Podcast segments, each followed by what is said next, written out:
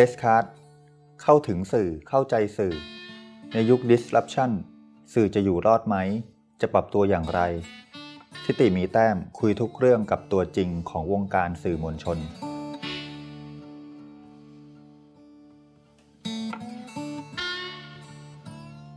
สวัสดีครับคุณผู้ฟัง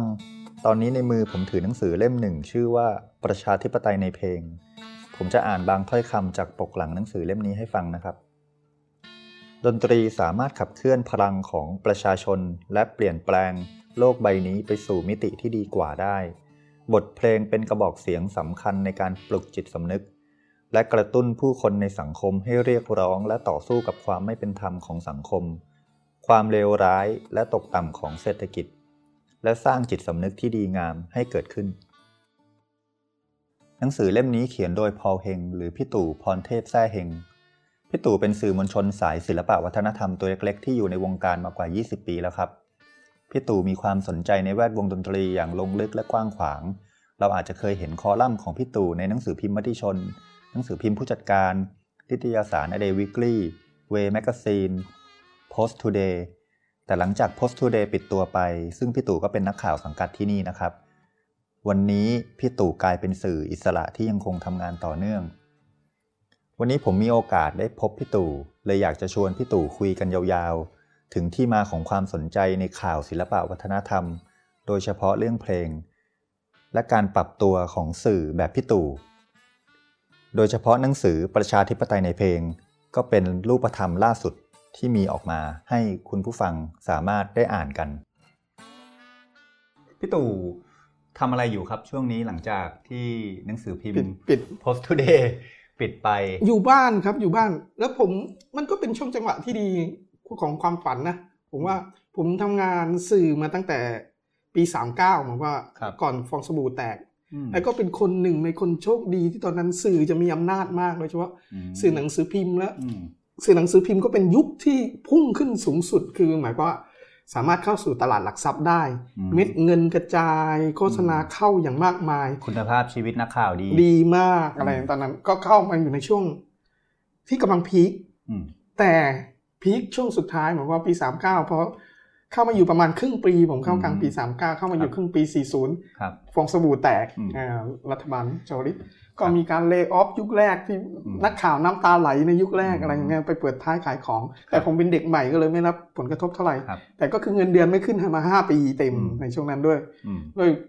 ความหมายของว่าเศรษฐกิจตกต่ำอะไรอย่างเงี้ยก็ทำมาเรื่อยแต่ผมก็มองเห็นว่าในรอบ20กว่าปีที่ทำงานมาตั้งแต่ปี39จนถึงปัจจุบันก็20กว่าปีผมทำมาเยอะมากไม่ว่าหนังสือพิมพ์มติชน Day Weeklyนิตยสารเวไปอยู่ผู้จัดการหนังสือพิมพ์ผู้จัดการแล้วก็อยู่ช่วงหนึ่งแล้วก็มาอยู่ Post Today ก็ 5-6 ที่ครับทั้งที่ผมก็สัมผัสเห็นว่าสื่อมวลชนในยุคที่ผมเข้าค่อนข้างจะมีอิทธิพลเหมือนกับการวางวาระเขียนอะไรมันสามารถสร้าง impact แล้วก็สร้างแรงผลกระทบต่อสังคมแปลว่าสังคมมอนิเตอร์สื่อครับจริงจังด้วยแล้วสื่อก็กำหนด agenda ให้ได้ใช่มันไม่ได้จริงจังมากนะมันเป็นเพียงแต่เขามันไม่มีทางที่ไปรับข่าวสารข้อมูลองค์ความรู้จากสื่ออื่นได้หมายความว่า Facebook ยังไม่มีFacebook ไม่มีด้วยแล้วก็ออนไลน์ไม่มีผมว่าการเป็นสื่อมันหมายความว่าในยุคก่อนสื่อสามารถเข้าถึงชุดความรู้สื่อสามารถใช้อุปกรณ์แพงๆในการสื่อสารออกไปสู่ผู้คนจำนวนมากได้ก็คือแมสซึ่งสื่อมีอำนาจตรงนั้นด้วยกำลังซื้อกำลังการลงทุนในวิชาสื่อยังเมื่อก่อนใครเล่นกล้องใช้ฟิล์มนี่มันเงินทั้งนั้นห้องมืดการล้างอะไรอย่างเงี้ยต้นทุนสูงนะและสิ่งคนที่ทำได้ก็คือกลุ่มวิชาชีพเฉพาะก็คือสื่อนี่เองที่จะเอาตรงจุดนี้เพราะฉะนั้นสื่อจึงมีอิทธิพลต่อสังคมในการโยนต่างๆก็เหมือนกับการสื่อสารทางเดียวอยากพูดเรื่องนี้คุณต้องฟังแล้วคุณก็ไปกระจายกันอะไรอย่างเงี้ยแต่พอเกิดการเปลี่ยนแปลงเนี่ยที่ผมบอกว่ามันก็คือยุคของคนตัวเล็กๆสื่อมาสูญเสียสมดุลมาสูญเสียโมเมนตัมในยุคที่ผมว่าหลังจากพอ40เศรษฐกิจแย่ผมอยู่ในองค์กรที่ค่อนข้างที่จะภูมิใจในวิชาชีพสื่ออยู่อย่างคือมติชนก็คือ อย่างสื่อหัวสีต่างๆเราก็รู้กันอยู่ว่ามันก็มีส่วนผสมของ advertorial ส่วนผสมของโฆษณาที่มากำหนด agenda ของทิศทางข่าวแต่ผมเติบโตมากับสื่อซึ่งเป็น hard news ที่เขาจะกันเรื่องระบบการตลาดเรื่องฝ่ายโฆษณาที่ไม่สามารถมาล้วงลูกหรือยุ่งเกี่ยวกับฝ่ายบรรณาธิการได้มันจะมีบุคคลหรือมีกองกำลังในกองบก.ที่เขาจะเป็นตัวปะทะตัวชนให้มันจึงเป็นการทำงานสะดวกแต่พอหลังจากนั้นหลังจากเศรษฐกิจแย่สื่อก็เปลี่ยนไปก็มีลักษณะของการซื้อแอดโฆษณาก็สามารถมากำหนดทิศทางหรือว่าซื้อไข่ดาวตรงกลางอะไรมันก็จะเห็นการเปลี่ยนแปลงไปจนถึงที่สุดผมว่าก่อนที่สื่อจะล้มหายตายจากทุนเข้ามาครอบครองอย่างเต็มรูปแบบอย่างนั้นผมไม่ทำมาเดวิกลี่ก็เหมือนกันก็ทำอย่างอุดมการอะไรเงี้ยแต่พอทำไปทำมาพอมันขาดทุนตัวเลขแดงทุกอย่างมันก็ต้องไปกำหนดร่วมกับโฆษณาหรือทุนที่จะเข้ามาอะไรอย่างเนี้ยมันพอหลังจากนั้นมันก็โดนกลืนกลายไปเรื่อยแล้วยุคหลังผมทำสื่อกระแสหลักซึ่งผมว่าผมทำสื่อกระแสหลักมาแบบเนชั่นเลยแบบคือเนชั่นไม่ใช่เนชั่นก็คือสื่อแห่งชาติมันก็มันคือกระจายไปทั่วประเทศมองเห็นเลยว่าทิศทางของข่าวมันโดนกลืนกับโฆษณาจนแทบเป็นอันหนึ่งอันเดียวกันซึ่งมันกลืนกันยังไงวะพี่เล่าให้ฟังนิดนึงว่ามันเข้ามาถึงขั้นในตัวหนังสือเลยไหมไม่ครับเราก็ยังมีอิสระของเราอ่ะแต่เมื่อก่อนแอปไม่สามารถบอกได้ว่านี่มาตรงนี้จุดเนี่ยไม่มีความอันนั้นก็ว่าไปตามแล้วก็แต่หลังนั้นก็จะมีการประนีประนอมมีอะไรกันหลายสิ่งหลายอย่างซึ่งคนที่เติบโตมาจากยุคนั้นจะรู้ว่ามันไม่ใช่ก็ได้แต่คือเลือดกลั้นน้ำตาไปทำเพราะมันมีผ่อนบ้านผ่อนรถนี่มันจะหังการออกไปไอ้กูแมวอะไรอย่างนี้มันไม่ได้ก็ทุนก็กลืนกลายไปกับเขาซึ่งจุดที่จุดจบของสื่อกระแสหลักมันมาถึงวันหนึ่งผมก็รู้ว่ามันต้องมาถึงวันนี้แหละแต่เพียงแต่เรามีภาระต้องผ่อนบ้านผ่อนรถแล้วว่าเป็นช่วงที่ดีมากสำหรับผมนะเพราะสื่อออนไลน์สื่อต่างๆมันเริ่มเสถียรมากขึ้นหมายความว่าเอเจนซี่ต่างๆหรือหลายๆฝ่ายออนไลน์เมื่อก่อนเป็นติ่งใช่ไหมแต่ปัจจุบันมันกลายเป็นอีกแขนงหนึ่งที่บางทีอาจจะมาแทนที่สื่อกระแสหลักเพราะสื่อกระแสหลักปัจจุบันนี้ก็กลายเป็นแค่หอกระจายข่าวโซเชียลหมายความว่าการหยิบประเด็นหรือแม้กระทั่งทีวีดิจิตอลที่มีหลายช่องที่เราดูบางทีมันลักษณะข่าวบางข่าวที่เรื่องมันเหมือนข่าวอปต.ด้วยซ้ำอ่ะข่าวที่แบบส่งเสียงตามสายถ้าคุณเอามาทำแบบขึ้นทีวีอย่างนี้ซึ่งที่ผ่านมาการปฏิรูปสื่ออะไรต่างๆนี่ผมเคยมีความหวังมากนะในฐานะคนสื่อเคยมีความหวังกับองค์กรกลางต่างๆไม่ว่าเงินที่ได้จากภาษีบาปสสหรืออะไรต่างๆที่ผุดขึ้นมากลายเป็นมีความหวังว่าที่เขาจะมาวางรากฐานมาวางโครงสร้างให้ชัดเจนว่าธุรกิจก็คือธุรกิจสื่อก็ทำกันไปแต่มันจะมีคนสื่อคุณภาพอีกคุณก็ต้องเตรียมพื้นที่ไว้เขาแต่การวางการมามันเป็นกับดักอันใหม่เว้ยเป็นกับดักอันใหม่ก็คือการซื้อสื่อด้วยความดีหมายว่านี่เป็นเรื่องใหม่เลยใช่ไหมพี่ไม่ใช่เรื่องใหม่ก็หลังจากมีไอ้องค์กรอิสระเหล่านี้มาทำก็คิดว่าเขาจะมาวางโครงสร้างให้เป็นแบบจุดหนึ่งเราจะเห็นว่ามันจะมีอยู่ในวงการเราเห็นว่าอย่างไทยรัฐก็ลงข่าวของสสสโดยผ่านกระบวนการที่ไม่ใช่การคัดสรรข่าวเลยเป็นกระบวนสายสัมพันธ์ในการอะไรบางสิ่งบางอย่างคือการซื้อสื่ออีกแบบหนึ่งอะไรอย่างเงี้ยซึ่งผมเสียดายอ่ะเขาทำธุรกิจเรื่องนี้เราไปไม่ต้องเราจะไปยุ่งกับเขาทำไมคุณใช้เงินก้อนนั้นอ่ะมาสร้างบุคลากรมาวางรากฐานของสถาบันให้ดีอะไรอย่างเงี้ยซึ่ง10 กว่าปีไปผมอยู่ตรงกลางเมื่อก่อนเคยมีความหวังตอนนี้แทบจะหมดหวังแล้วมันก็กลายเป็นวังวนในการเข้าหาเงินของกลุ่มกันเองอ่ะคือกลุ่มที่ต้องอาศัยคอนเนคชั่นต้องอาศัยอะไรคือคุณต้องสว่างวิภักษ์กับจุดนี้เพื่อคุณจะได้เข้าไปจุดนี้ซึ่งสำหรับคนทำสื่ออิสระซึ่งเติบโตมากับสื่อสมัยก่อนมันไม่ใช่ว่ะมันโหดร้ายใช่ใช่คุณพอเห็นบาดแผลตรงนี้ของทางนี้คุณก็ไม่สามารถทำอะไรได้เพราะ คุณไอ้นั่นเขาแล้วมันก็จะสายสัมพันธ์ตรงนั้นเนี่ยซึ่งมันก็เป็นเรื่องเจ็บปวดอีกอย่างหนึ่งว่าเราหวังจากจุดนี้ว่ามันจะสร้างแบบปฏิรูปปฏิวัติวงการสื่อให้คนที่แบบทำงานจริงจังอยากอยู่ในวิชาชีพแบบจริงจังได้มีที่ทางในเขาเลี้ยงดูตัวเองได้เลี้ยงดูครอบครัวได้แล้วทำข่าวอย่างที่เขาตั้งใจแต่มันกลับเป็นกลายเป็นอีกก๊อกหนึ่งขึ้นมาอะไรอย่างเนี้ยซึ่งผมก็เสียดายแต่โชคดีที่ผมมองว่าพอมีสื่อออนไลน์ต้นทุนมันต่ำ ระบบเทคโนโลยีทางด้านภาพด้านเสียงด้านการตัดต่อโปรแกรมอะไรมันเอื้อต่อคนตัวเล็กๆที่มีของเลยไม่ต้องสต็อกกระดาษเสียเงินเป็นพันๆล้านไปเสียเงินให้กับเสือนอนกินพวกตัวกลางมันจะเป็นการสื่อสารระหว่างโดยตรงระหว่างผู้เสพสารผู้บริโภคกับคนทำสื่อที่อาจจะไม่มีต้นทุนมากแต่ก็ทำแบบบ้านๆอะไรอย่างเงี้ยเราก็จะเห็นชัดว่าตรงนี้เป็นทางออกของคนทำงานที่จริงจังและทำงานต่อเนื่องมายาวนานมันจะมีคนถ้าทำแล้วสามารถสื่อสารกับถูกกลุ่มของคุณ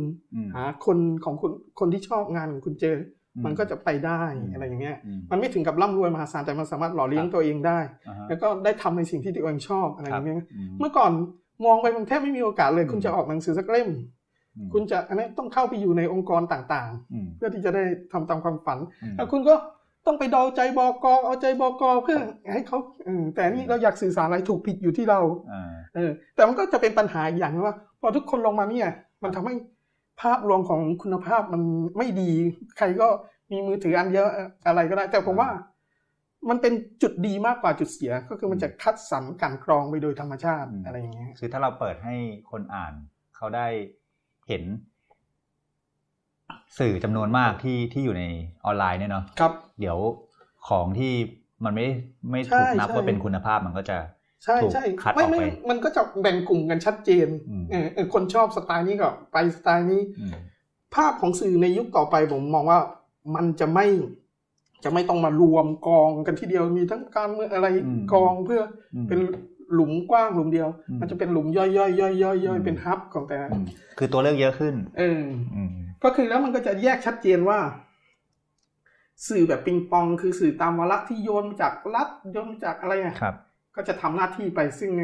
สื่อแบบวิเคราะห์ลึกมันจะไม่มารวมกันอยู่ที่เดียวคุณก็เสพไปอะไรอย่างเนี้ยมันจะแบ่งชัดเจนขึ้นคือเป็นหน่วย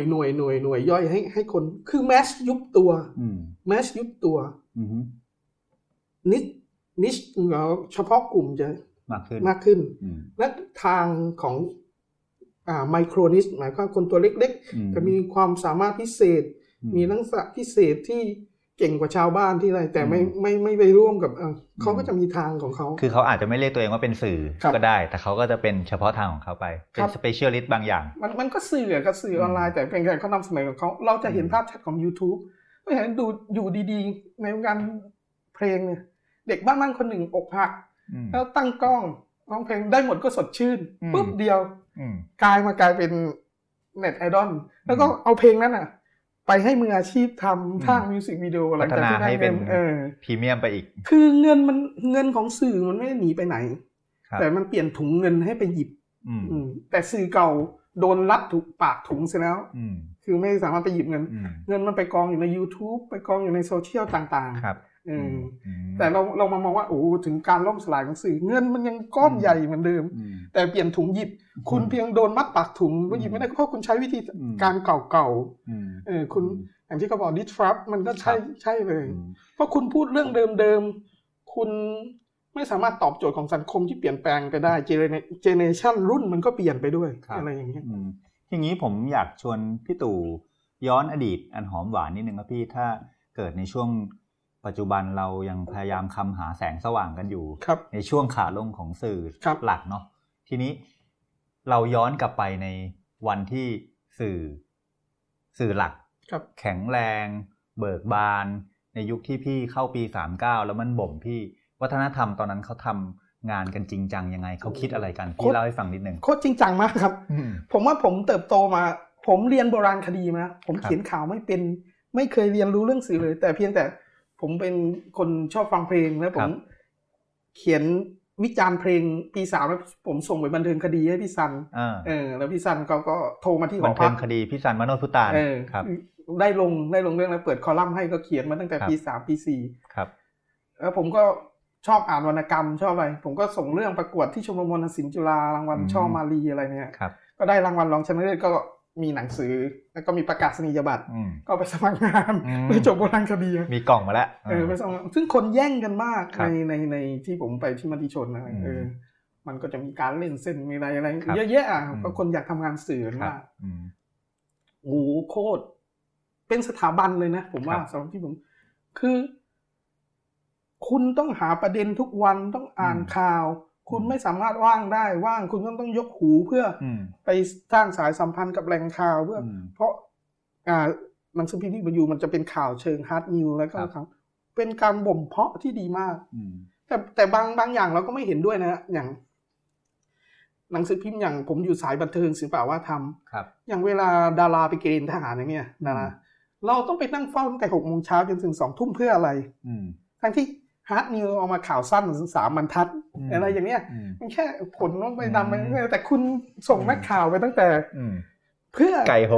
แล้วบอกเพื่อไม่ให้ตกข่าวแต่มันก็จริงอย่างสมมติถ้าไม่อยู่ใครจะให้ข่าวคุณอะไรอย่างเนี้ยมันก็กลายเป็นจุดที่ยุค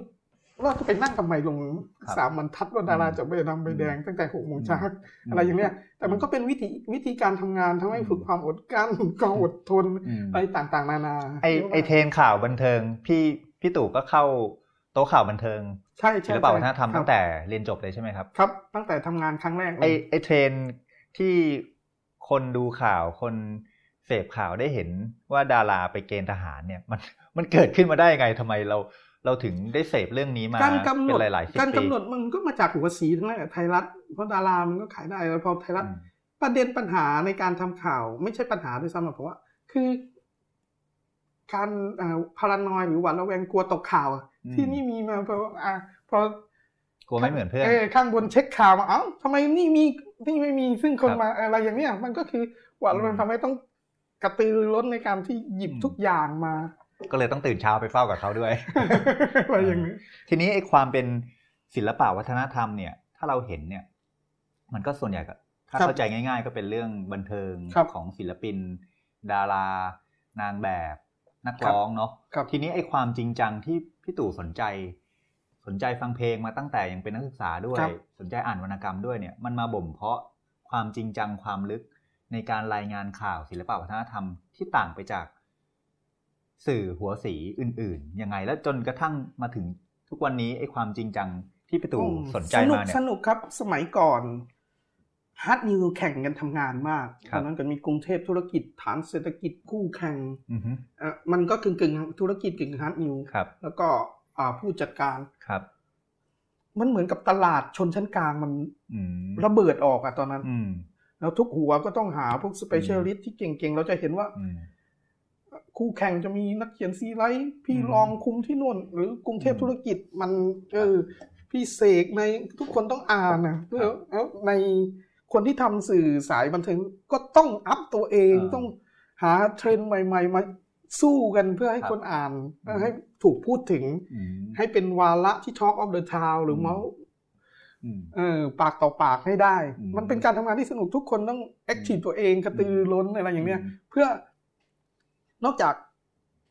แข่งกับสื่ออื่นแล้วต้องแข่งกับคนอ่านแล้วสามารถเชื่อมโยงกับนักวิชาการด้านที่เขามองเราซึ่งมันมากมันก็บ่มเพาะตัวเองไปด้วยทุกต้องอ่านต้องทำต้องติดตามซึ่งแบบคือแปลว่าในยุคสมัยที่ ตลาดสื่อมันโต คนชั้นกลางมีเงินในกระเป๋ามากขึ้นได้ใช้มากขึ้นมันก็ยกระดับวงการ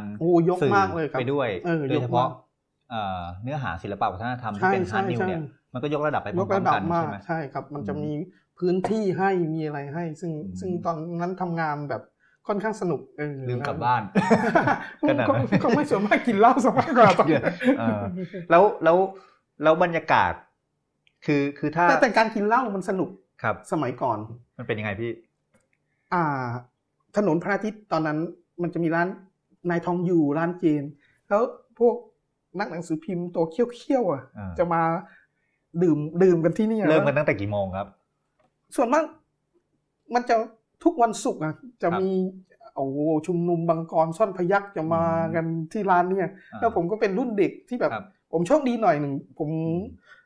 รุ่นเด็กที่สามารถแทรกตัวเข้าได้เพราะมีผมดันมีคอลัมน์ในมติชนฉบับวันอาทิตย์การมีคอลัมน์ในหนังสือพิมพ์สมัยก่อนเป็นเรื่องที่ยิ่งใหญ่มากเลยนะซึ่งถ้าคุณทำงานไม่เกินไม่ถึง10ปีหรือคุณไม่มีของไม่มีญาติที่จะมีพื้นที่มีพื้นที่บางคนทำงานหนังสือพิมพ์มาทั้งชีวิตไม่สามารถมีคอลัมน์เพื่อแสดงความคิดเห็นของตัวเองได้ผมอาจจะเป็นคนที่โชคดีไปทำงานปีเดียวแล้วผมเป็นสเปเชียลิสต์เรื่องดนตรีเรื่องอะไรแต่มันมีพื้นที่ให้มีพื้นที่ให้จากอาทิตย์เว้นอาทิตย์คนที่เขียนเดิมเขาก็ไม่ไหวก็ยกให้ผมเพราะผมเขียนได้ผมบ้าพลังอะไรอย่างนี้พอมาจุดนี้เราสามารถไปต่อสายกับนักหนังสือพิมพ์อื่นฉบับอื่นเพราะอ๋อไอ้นี่เหรอที่เขียนฉบับไปเจอกับพวกนักวิชาการต่างๆทั้งรัฐศาสตร์ทั้งอะไรที่มาดื่มหรือเจอแบบรุ่นใหญ่ของวงการหนังสือพิมพ์อะไรต่างๆก็มันอยู่ที่นี่แล้วของผมอยู่มติชนด้วยตอนนั้นก็เป็นที่ยอมรับกันมันก็เชื่อมคอนเนคชั่นกันตรงนั้นซึ่งสนุกมากตอนนั้นไอ้โต๊ะเล่าที่เป็นมังกรซ่อนพยัคฆ์นั้นมีใครบ้างครับพี่ตู่เล่าให้ฟังเยอะแยะมากครับบางทีอาจารย์เสกก็มาอาจารย์นิธิพี่สุจิตวงเทศค่อนข้างมาเป็นประจำสุรชัยจันทิมาธรหรือใครต่อใครสายบางกอกโพสต์สายอะไรก็มากันแบบตึมเหมือนครับบางคนก็บอกแวะมาเที่ยวไปผู้จัดการสายผู้จัดการพี่สุรวิทย์ใครต่อใครมันจะมาจากทุกหนังสือพิมพ์มาแล้วประเด็นข่าวมันก็เกิดขึ้นบนโต๊ะนั้นด้วยได้ไหมอาจจะก็มีบ้างใช่ไหมหรือถ้าไม่เมากันไปก่อนมันก็ค่อนข้างมีทุกคนก็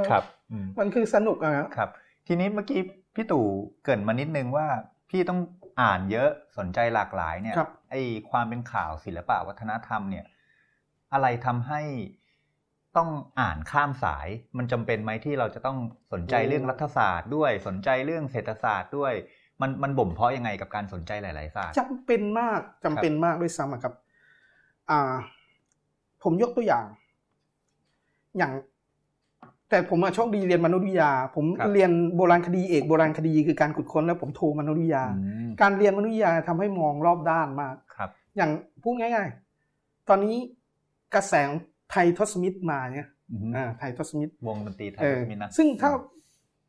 ฟังแบบบันเทิงทุกโอ้เพลงร็อกมันดีว่ะเขียวแดงอะไรอย่างเนี้ยเขียวแดงเพลงคิดถึงบ้านโอ้โหมาม้ามีอะไรแต่ถ้ามองกระบวนการทางมนุษยวิทยาให้ลึกเราจะเห็นว่าวงไทยทศมิตรสามารถยกระดับตัวเองจาก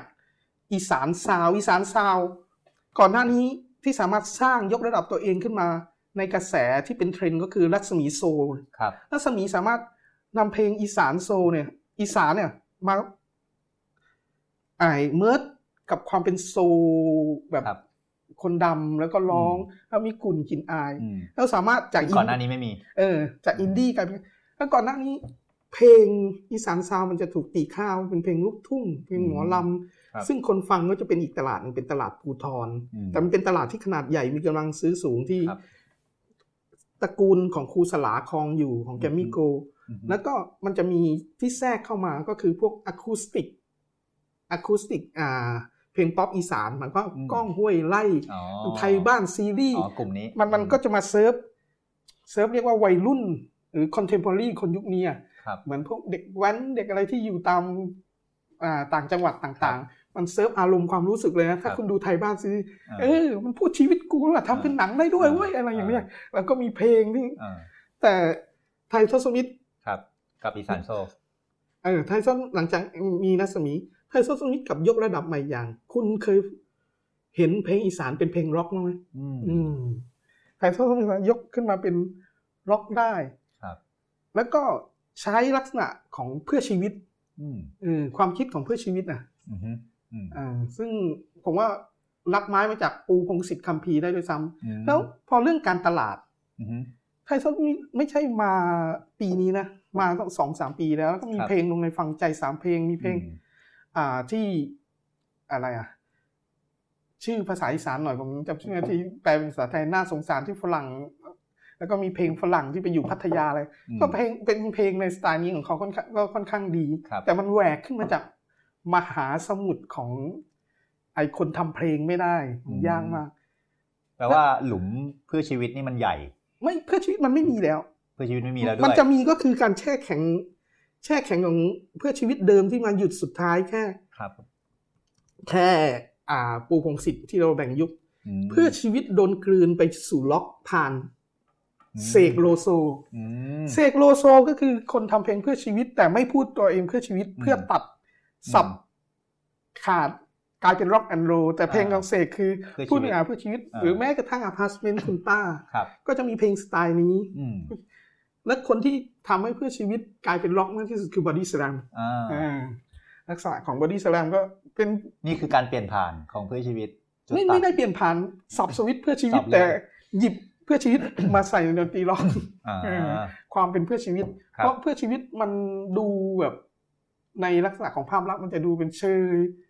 ล้าหลังอะไรอย่างเนี้ยซึ่งเนี่ยผมสนใจอย่างหนึ่งตรงที่พี่ตู่เขียนไว้ในหนังสือประชาธิปไตยในเพลงเนาะหนังสือรวมบทความว่าด้วยดนตรีล่าสุดของพี่เนี่ยมีอยู่วงหนึ่งที่ผมอยากให้พี่ตู่เล่าให้ผู้ฟังฟังนิดนึงว่ามันคือการพยายามเล่าดนตรีผสมกับงานศิลปะนิทรรศการแล้วก็มีแนวคิดทางการเมืองแฝงอยู่ซึ่งมันทำให้เราเข้าใจใหม่ว่าอ๋อดนตรีเพื่อชีวิตมันไม่จำเป็นต้องเป็นสำเนียงแบบพงศิษฐ์สำเนียงแบบคาราวานใช่ๆอย่างวง New Order พี่ตู่เล่าให้ฟังนิดนึงครับ New Order ก็เป็นวง New Wave นะครับ New Wave หมายความเป็นวงที่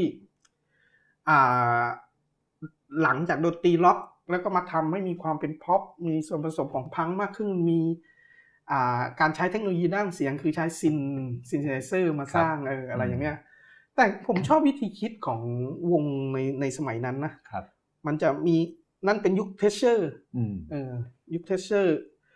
มาร์กาเร็ตเทสเชอร์นี่จะเป็นยุคที่พยายามบีบชนชั้นล่างมากพยายามรัฐสวัสดิการอะไรก็จะโดนตัดอะไรต่างๆนานาเพื่อไปเอื้อให้ทุนใช่ๆทุนนิยมเต็มตัวเลยก็สมาทานกับเรแกนอะไรต่างๆนานาแล้วไอ้มูสาคอร์รัปชันและการโกหกมันก็เป็นเรื่องอัลบั้มของเขาแต่ถ้าไปอ่านมันก็เป็นเหตุบังเอิญด้วยแหละการจะเป็นการผสมผสานระหว่างการไปดูภาพแล้วชอบภาพการไปดูนิทรรศการแล้วชอบนิทรรศการแล้วดันเอาภาพจากนิทรรศการนั้นไม่ได้แต่มันดันมาชอบภาพในแล้วก็มาผสมผสานนี่เนี่ยคืองานศิลปะที่ดีงานศิลปะที่ดีมันอยู่ที่การตีความตีความแล้วก็ไม่มียุคสมัยไม่มีการเวลาแล้วอยู่ที่ปูมหลังของคนเสพคนฟังว่าคุณจะตีความยังไงเพราะปูมหลังของคนเสพคนฟังงานมันไม่เหมือนกันทุกคนเติบโตไม่เหมือนกันไม่ต้องอื่นไกลหรอกฝาแฝดกินข้าวหม้อเดียวหน้าตาเหมือนกันยังนิสัยอะไรไม่เหมือนกันเลยอัลบั้ม Power Corruption and Lies นะครับน่าสนใจมากแล้วพี่ตู่ยังอธิบายหรือตีความไปถึงขั้นว่ามีแนวคิดเกี่ยวกับมาคิอาเวลเลียนไว้ด้วยพี่ตู่เล่าให้ฟังนิดนึงครับมันมาอยู่ในอัลบั้มนี้ไงมันก็จะเป็นเรื่องที่ผูกโยงกับภาพที่เอามาอะไรอย่างนี้ครับแล้วก็ไอ้นักร้องคนเขียนเนื้อเพลงเนี่ยมันศึกษาเยอะพอศึกษาเยอะเราจะเห็นว่าแก่นความคิดมันคือฟังเพื่อความบันเทิงก็ได้ฟังเพื่อการตีความให้ลึกซึ้งก็ได้ซึ่งนี่คือเสน่ห์แล้วแค่ชื่อมันก็คือตบหน้าแบบในสังคมแต่มันกลายเป็นงานป๊อปที่ฟังแบบสนุกด้วยซึ่งบ้านเรามันไม่มีบ้านเราพอถ้าเพลงซีเรียสเพลงเครียดแล้วต้องคือแปลว่าสไตล์เพื่อชีวิตบ้านเราก็จะมีสำเนียงเดียวที่เรารับรู้กันเป็นประเทศเดียวในโลกด้วยเอาเป็นประเทศเดียวในโลกด้วยนะที่มีหมวดหมู่เพลงเพื่อชีวิตเพลงเพื่อชีวิตมันไม่ใช่เป็นประเภทหรือแนวเพลงอ่ะครับมันคือถ้าเราพูดจริงๆเพลงเพื่อชีวิตบ้านเรามันเติบโตจากโปรเทสต์ซองของโปรเทสต์ซองนี่ก็หมายความเพลงประท้วงที่เกิดขึ้นตามสถานการณ์บ้านเราก็เกิดขึ้นตามสถานการณ์ทำให้เป็นวีรชนเอกชนขึ้นมาได้แปลว่าบ๊อบดีแลนในอเมริกาในอังกฤษไม่ถูกเรียกว่าเพื่อชีวิตใช่ไหมพี่ไม่ใช่ ก็เป็นป๊อปร็อกเป็นร็อกแล้วเป็นในยุคแรกก็เป็นโฟล์คร็อกเป็นโฟล์คเป็นโปรเทสต์ซองอะไรต่างๆนานาแต่ว่าเนื้อหาเขามันเป็นโปรเทสต์ซองใช่ในยุคแรกพอยุคหลังก็คลี่คลายเป็นปรัชญาเป็นบทกวีเป็นเขาเป็นบทกวีตั้งแต่พอ import เข้าไทยเสร็จเป็นแนวเพื่อชีวิตเลยก็เพื่อชีวิตมันเพิ่งมาเกิดปี 2516ก็หลังจากวงคาราวานที่โดนกระแสการประท้วงแล้วก็ไปเล่นเพลงเอาเพลงบ๊อบดีแลนมาใส่เนื้อไทยมาทำอะไร Master of War อะไรเงี้ยคนกับควายอะไรก็มาจากเพลงของในยุคนั้นเพลงประท้วงสงครามเวียดนามในยุคนั้นทั้งนั้นครับแล้วมันมาผูกโยงกับศิลปะเพื่อชีวิตเพื่อประชาชนยังไงครับพี่ของจิตร ภูมิศักดิ์ก็ ตอนหลังฝ่ายซ้ายก็เจริญเติบโตแล้วก็ในการประท้วงก็มีการศึกษาทฤษฎีต่างๆก็ไอ้ตรงนี้ก็มาสวมซึ่งผมว่ามันย้อนแย้งมากคือบนบทเพลงประท้วงของโลกเสรีแต่เอาทฤษฎีสังคมนิยมแล้วก็มากลายเป็นเพลงด้วยชีวิตซึ่งนี่สิ่งที่พิเศษของสังคมไทยนี่เราจะเห็นผ่านพวกนี้แล้วมันก็โดนตีตามาทั้งที่หลังจากนั้นพอ6ตุลาอะไรมันจะมีลักษณะของเพลงปฏิวัติเพลงกรรมาชีพอะไรเข้ามาเต็มที่แล้วก็กลายเป็นเพลงป่าหลังในที่สุดที่เข้าเพลงปฏิวัติอะไรแล้วพอกลับมาโลกเปลี่ยนอีกเว้ยเพลงเพื่อชีวิตกลายเป็นอุตสาหกรรมบันเทิงเว้ยก็มีผับเพื่อชีวิตออกมารองรับแต่เป็นการสนองตอบไลฟ์สไตล์หรือวิถีชีวิตของหนุ่มสาวที่มาขายแรงงานกลายเป็นอีกแบบเว้ยคือจะตายไม่ตายแต่ว่ามันกลายแล้วอยู่ได้แล้วมีเงินมหาศาลอยู่ในวงจรร่ำรวยคือไม่รู้จะเรียกว่าเพื่อชีวิตดีหรือเปล่าแล้วทีนี้ซึ่งมันไม่แต่มันก็เนาะมันก็โอเคนะก็คือไปรับใช้วิถีชีวิตของกลุ่มคนพวกนี้เอาแทนที่จะออกจากโรงงานก็ไปผับเพื่อชีวิตไปเพลงเพื่อชีวิตก็คลี่คลายกลายเป็นเพลงเต้นรำเพลงปาร์ตี้ไปบ้างแต่ยังมีจิตสำนึกเพื่อสังคมเพื่ออะไรผมว่ามันเห็นการพลวัตของสังคมด้วยซ้ำอะว่าไปทางไหนมันไม่สามารถแช่แข็งได้อะเพราะศิลปะวัฒนธรรมหรือความบันเทิงนี่มันจะเปลี่ยนไปพอมีเจนใหม่มามันก็จะเปลี่ยนเจนใหม่มามันก็จะแบ่งเป็นอย่างนี้นะเพลงหรือดนตรีหรือวรรณกรรมอะไรพอถึงยุคหนึ่งที่มันพีคสุดจนกลายเป็นแมสทุกคนต้องอ่านทุกคนนะพอผ่านไปสัก5ปี10ปีมันจะเชยนะเพราะมันจะมากันเยอะเป็นก้อนใหญ่ทุกคนคิดว่านี่คือตลาดชอบแบบนี้แล้วทุกคนยิ่งเชยทุกคนก็มันเติบโตมาจากไม่ใช่แมสก่อนนะพอมันเป็นแมสทุกคนก็ทำอย่างนี้เพื่อขายกลายเป็นแบบเลี่ยนด้วยกลายเป็นเชยเว้ยแต่พอผ่านไปอีก10ปีมันกลายเป็นโหยหาเว้ยคนรุ่นนั้นมันหลังจากวัยรุ่นมันโหยหามันก็กลายเป็นเรโทรเว้ยเรโทรก็หยิบมาฟังกันแล้วหลังจากนั้นเรโทรนี่พวกนี้ก็กลับมาหาเงินได้โดยวันชื่นคืนสุขอะไรอย่างเงี้ยมาจัดอะไรที่เพราะส่วนมากคนฟังเพลงหรือคนเสพงานมักจะเป็นคนหนุ่มสาววัยรุ่นวัยทำงานแต่ก็ยังมีกำลังซื้อไม่ชัดเจนไม่สร้างฐานแต่พอมาถึงจุดหนึ่งที่เป็นเรโทรพวกนี้มีเงินแล้วมีความเสถียรของอยากฟังมาสมัยก่อนไม่เคยไปดูคอนเสิร์ตไงตรงนี้ก็จะนี่มันจะเห็นภาพชัดเพราะมันจะมีวงวัดวงจรชีวิตวงจรธุรกิจของมันอยู่พี่ตู่เล่ามาทั้งหมดเนี่ยผมสนใจอยู่อย่างว่าพี่ตู่เริ่มอยู่ในวงการสื่อมวลชนโดยเฉพาะสายศิลปะวัฒนธรรมมาตั้งแต่ปี39เนี่ยผ่านมา10-20 กว่าปีเนี่ยพี่ตู่มองวันนี้แล้วมองย้อนกลับไปพี่ตู่เห็นอะไรในวงการศิลปะวัฒนธรรมไทยมันเติบโตมายังไงมันลงแบบไหนหรือว่าณวินาทีนี้เรามองเราควรทำความเข้าใจมันยังไงกับวงการศิลปะวัฒนธรรมโดยเฉพาะการได้เสพผ่านสื่อที่มีอยู่พี่ตู่เห็นอะไรครับผมว่ามันนี่ผมพูดง่ายๆมันจะพูดยากคือเอาสตรีมมิ่งเป็นหลักเมื่อก่อนค่ายเพลงนักร้องค่ายเพลงไอ้เจ้าของทุนจะเป็นตัวหลักกับผู้บริหารที่มีอำนาจจะเป็นเทรนด์เซตเตอร์หมายว่ากำหนดกระแสไม่ว่าเมืองนอกเมืองไทยจะสามารถกำหนดกระแสโดยผ่านการใช้สื่อที่ตัวเองมีกำลังซื้อปั้นให้ตรงนี้เป็นเพลงฮิตปั้นให้ตรงนี้เป็นทำไมสุนทรภรณ์ยังอยู่ยั้งยืนยงจนปัจจุบันนี้สุนทรภรณ์เป็นวงแรกที่รับอิทธิพลดนตรีตะวันตกมาใส่เนื้อร้องแบบไทยเนื้อซาเป็นกรอนเนื้อสุนทรภรณ์ทำเพลงดีเขียนเนื้อร้องเก่งเป็นความใหม่ของสุนทรภรณ์แต่สิ่งที่ยอดเยี่ยมของสุนทรภรณ์ไม่ได้อยู่ที่สุนทรภรณ์อยู่ตรงที่เครือข่ายวิทยุของกรมประชาสัมพันธ์คือมีผู้เล่นอีกตัวหนึ่งมารับลูกไม่ใช่ผู้เล่นมันคือสื่อเพราะสุนทรภรณ์คือวงกรมประชาสัมพันธ์แล้วเพลงพวกนี้ก็ถูกเปิดโดยไม่มีเพลงอื่นมาเปิดให้คนทั้งประเทศฟังไม่มีทางเลยมันแต่เพลงของเขาก็คือดีจริงแต่มันก็คือผ่านนะพอหลังจากผ่านยุคมา ยุคธุรกิจดนตรีอย่างที่บอกเขาจะมีนายห้างก็จะเป็นดิสทริบิวเตอร์มองเทรนด์ว่าวงสตริงมาอย่างนี้อย่างเนี้ยมันก็จะผ่านการกำหนดจากบุคคลเหล่านี้แล้วประเทศไทยเงินส่วนต่างส่วนนี้มันจะเยอะมากก็ไปอยู่แกรมมี่สามารถเป็นบริษัทมหาชนเพราะการขายเทป RS จากนายห้างธรรมดาเพราะเงินส่วนต่างส่วนนี้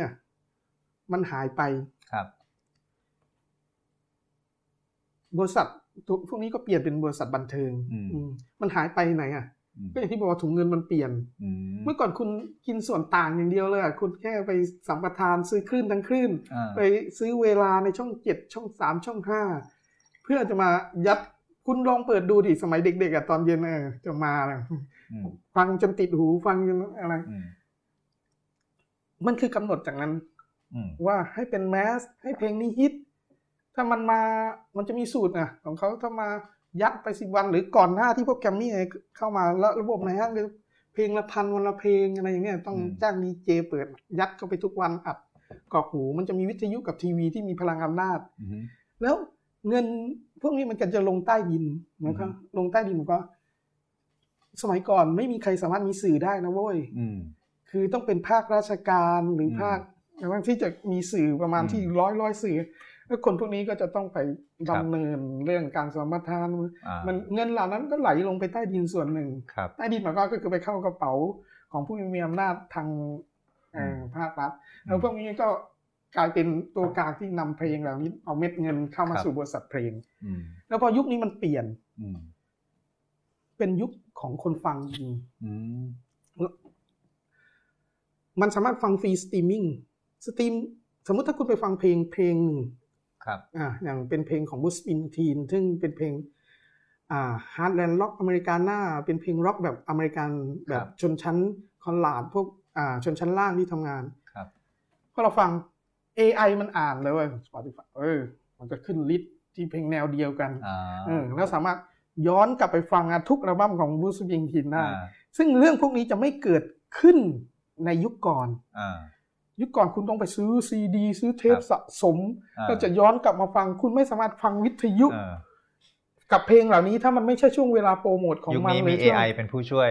AI จะอ่านรสนิยมคุณแล้วสามารถถ้าคุณฟังฟรีคุณอาจจะรำคาญกับโฆษณาแต่ถ้าคุณเสียเงินรายเดือนคุณก็จะท่องไปในโลกแล้วเวลาคุณสร้างเพลย์ลิสต์ขึ้นมาอย่างคุณชอบเนี่ยคุณชอบฟังเพลงคุณสร้างเพลย์ลิสต์คุณกลายเป็นออฟสตาร์ขึ้นมาได้โดยในการสร้างเพลย์ลิสต์ในการแชร์แบ่งปันให้เพื่อนฝูงโอ้ยแต่คนนอกเข้ามาเฮ้ยไอ้บ้านนี่ฟังเพลงอย่างนี้นะในแค่เป็นคนจัดเพลย์ลิสต์นี่ก็เป็นป๊อปสตาร์ได้แล้วใช่มันจะมีคนตามเยอะเลยนะเพลย์ลิสต์นอกจากพวกนักร้องที่ดังๆแล้วบางคนที่แบบฟังเพลงมันกลายเป็นเรื่องแชร์ของคนธรรมดาและคนธรรมดาสามารถ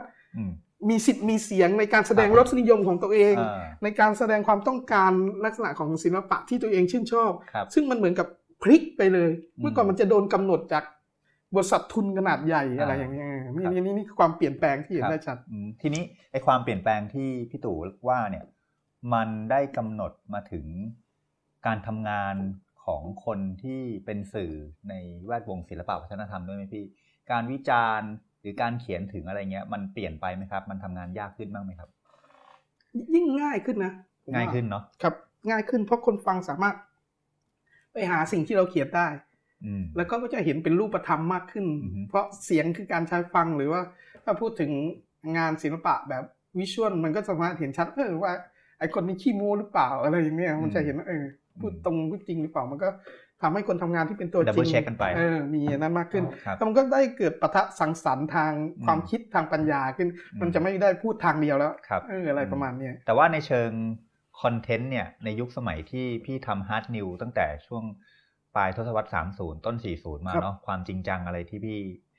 เจอมาทั้งหมดเนี่ยกับยุคปัจจุบันเนี่ยครับมันต่างกันบ้างไหมครับหรือว่ามันทำสนุกกว่าเดิมครับสนุกกว่าเดิมนะครับโคตรสนุกกว่าเดิมมากเพราะมันมีผมว่าสื่อที่สามารถเป็นตัวแปรกับสังคมสมัยก่อนเพราะเข้าถึงชุดความรู้และ องค์ความรู้ต่างๆที่มีราคาแพงที่สามารถมาบอกต่อได้มากกว่าคนทั่วไปจึงเป็นสื่อแต่ปัจจุบันถ้าสื่อประพฤกแบบเดิมๆอย่างนี้ไม่ได้แล้วเพราะทุกคนสามารถเข้าสื่อถึงชุดสื่อต้องปรับตัวเองขึ้นมาอีกสเต็ปหนึ่งคือ1รวบรวมข้อมูลต่างๆเพราะทุกคนสามารถเข้าถึงข้อมูลต้องเอามาประเมินในสิ่งที่ตัวเองรู้แล้วก็ประมวลคือประมวลออกไปว่าคนที่จะมาอ่านงานของเราต้องชอบสิ่งนี้ที่เรานำเสนอไปแล้วก็ต้องวิเคราะห์ออกมาให้ได้ว่าจุดนี้เป็นยังไงแล้วก็สังเคราะห์ออกเพื่อหาทางออกพูดให้จบแต่ซึ่งสมัยก่อนเพียงแค่โยนก้อนข้อมูลออกมาที่พี่ว่านี่เมื่อก่อนไม่คิดกันเป็นระบบอะไรขนาดนี้เนาะเพราะมันประเมินไม่ออกว่าคนอ่านเรามันแค่ไหนใช่ใช่ใช่เพราะมันเป็นแมสเป็นขนาดใหญ่บางคนที่เขาฉลาดกว่าเราเขาก็ไม่อ่านของเราก็รู้เรื่องมาแล้วอะไรอย่างเงี้ยอะไรอย่างเงี้ยครับทีนี้เราช่วงท้ายรายการเนาะคุณผู้ฟังก็ติดตามเรามาสักพักแล้วเราเปิดหัวไว้ด้วยว่าพี่ตู่ออกจาก Post Today เนาะไม่ใช่ออกหนังสือพิมพ์ปิดหนังสือพิมพ์ปิดพี่ก็ออกมาทำตั้งใจจะทำเว็บไซต์ใช่ไหมพี่ใช่ครับแล้วก็ผมมีหนังสือพี่ตู่อยู่ในมือคือประชาธิปไตยในเพลงเนี่ยตรงนี้พี่ตู่กำลังจะสร้างอะไรให้คนอ่านใหม่ๆที่ติดตามวงการศิลปะวัฒนธรรมวงการวิจารณ์เพลงที่จะได้เห็นพี่ตู่ในบทบาทใหม่อีกครั้งหนึ่งผมมองอย่างนี้นะบ้านเราขาดองค์ความรู้ที่เป็นภาษาไทยถ้าพวกญี่ปุ่นพวกจีนอะไรมีอย่างแนวดนตรีบ้านเราจะไม่รู้เลยผมอ่ะเซ็งอย่างหนึ่งก็คือแบบบ้านเราแม้กระทั่งคนใน แวดวงวิชาชีพเองก็ยังไม่มีสมาคมมาช่วยเหลือกันไม่ว่าสมาคมนักดนตรีมีไหมไม่มีอะไรอ่ะทุกคนต่างอยู่ต่างกอบโกยผลประโยชน์ในช่วงที่กอบโกยได้มันไม่มีต่างคนต่างสู้กันมันไม่มีชุดข้อมูลดีๆเว้ยผ่านมาที่ผมศึกษาเกี่ยวกับเรื่องหาไม่ได้เลยนอกจากฐานข้อมูลที่เป็นของฝรั่งแล้วก็ไม่มีการแปลซึ่งผมอยากย่อยพวกนี้มาให้เป็นชุดโดยมีเว็บไซต์เป็นตัวกลาง คือคล้ายๆเป็นเว็บไซต์สาระดนตรีแล้วก็พยายามมาผูกโยงเปรียบเทียบมาเห็นบริบทของสังคมไทยกับที่ผมเรียกว่าซอฟต์พาวเวอร์ก็คือวัฒนธรรมกลืนกลายจากทุนเสรีนิยมที่มาจากตะวันตกว่ามันมากลืนผ่านระบบทุนสามารถสร้างคนคนหนึ่งให้ฟังเพลงแบบคนอังกฤษได้สามารถสร้างคนคนหนึ่งให้มีความคิดแบบอเมริกันโดยผ่านบทเพลงได้แม้กระทั่งฮิปฮอปที่เด็กมันฮิตกันนี่คือวัฒนธรรมกลืนกลายของตัวเองหรือว่าอย่างเกาหลีมันก็ทำให้เห็นชัดอยู่แล้วว่าคือวัฒนธรรมส่งออกบันเทิงไม่ว่าหนังเพลงแฟชั่นอะไรต่างๆซึ่งเกาหลีทุ่มงบมหาศาลไปตรงจุดนี้มากอะไรอย่างเนี้ยแต่บ้านเรามันไม่มีภูมิต้านทานเว้ยเป็นอารมณ์ต่างคนต่างอยู่อย่างนั้นไหมพี่ไม่มันไม่มีชุดความรู้ไม่มีชุดข้อมูลอะว่าถ้าคุณฟังบลูส์แล้วบลูคืออะไรบลูบางคนยังมาม่าบลูส์มาม่าบลูอะไรอย่างนี้อะไรอย่างเนี้ยแต่รู้จักแต่ไม่รู้ที่มาที่ไปของบลูว่าเป็นเพลงที่เกิดจากธาตุจากเศษกีตาร์ที่คนขาวไม่เล่นแล้วมันทำให้สเกลไม่สมบูรณ์ทำพวกนี้หัดเล่นในตามที่ตัวเองเคยรับรู้มาจนกลายเป็นชุดสุนทรียะอีกแบบหนึ่งเลยซึ่งแล้วมันเคลื่อนคลี่คลายยังไงในอุตสาหกรรมเพลงหรือว่าแจ๊สเมื่อก่อนอยู่ทำไมจึงไปรับใช้สังคมไฮโซโก้หรูโดยบิ๊กแบนด์ในยุคสวิงยังไงแล้วแจ๊สกลายเป็นการฟังยาก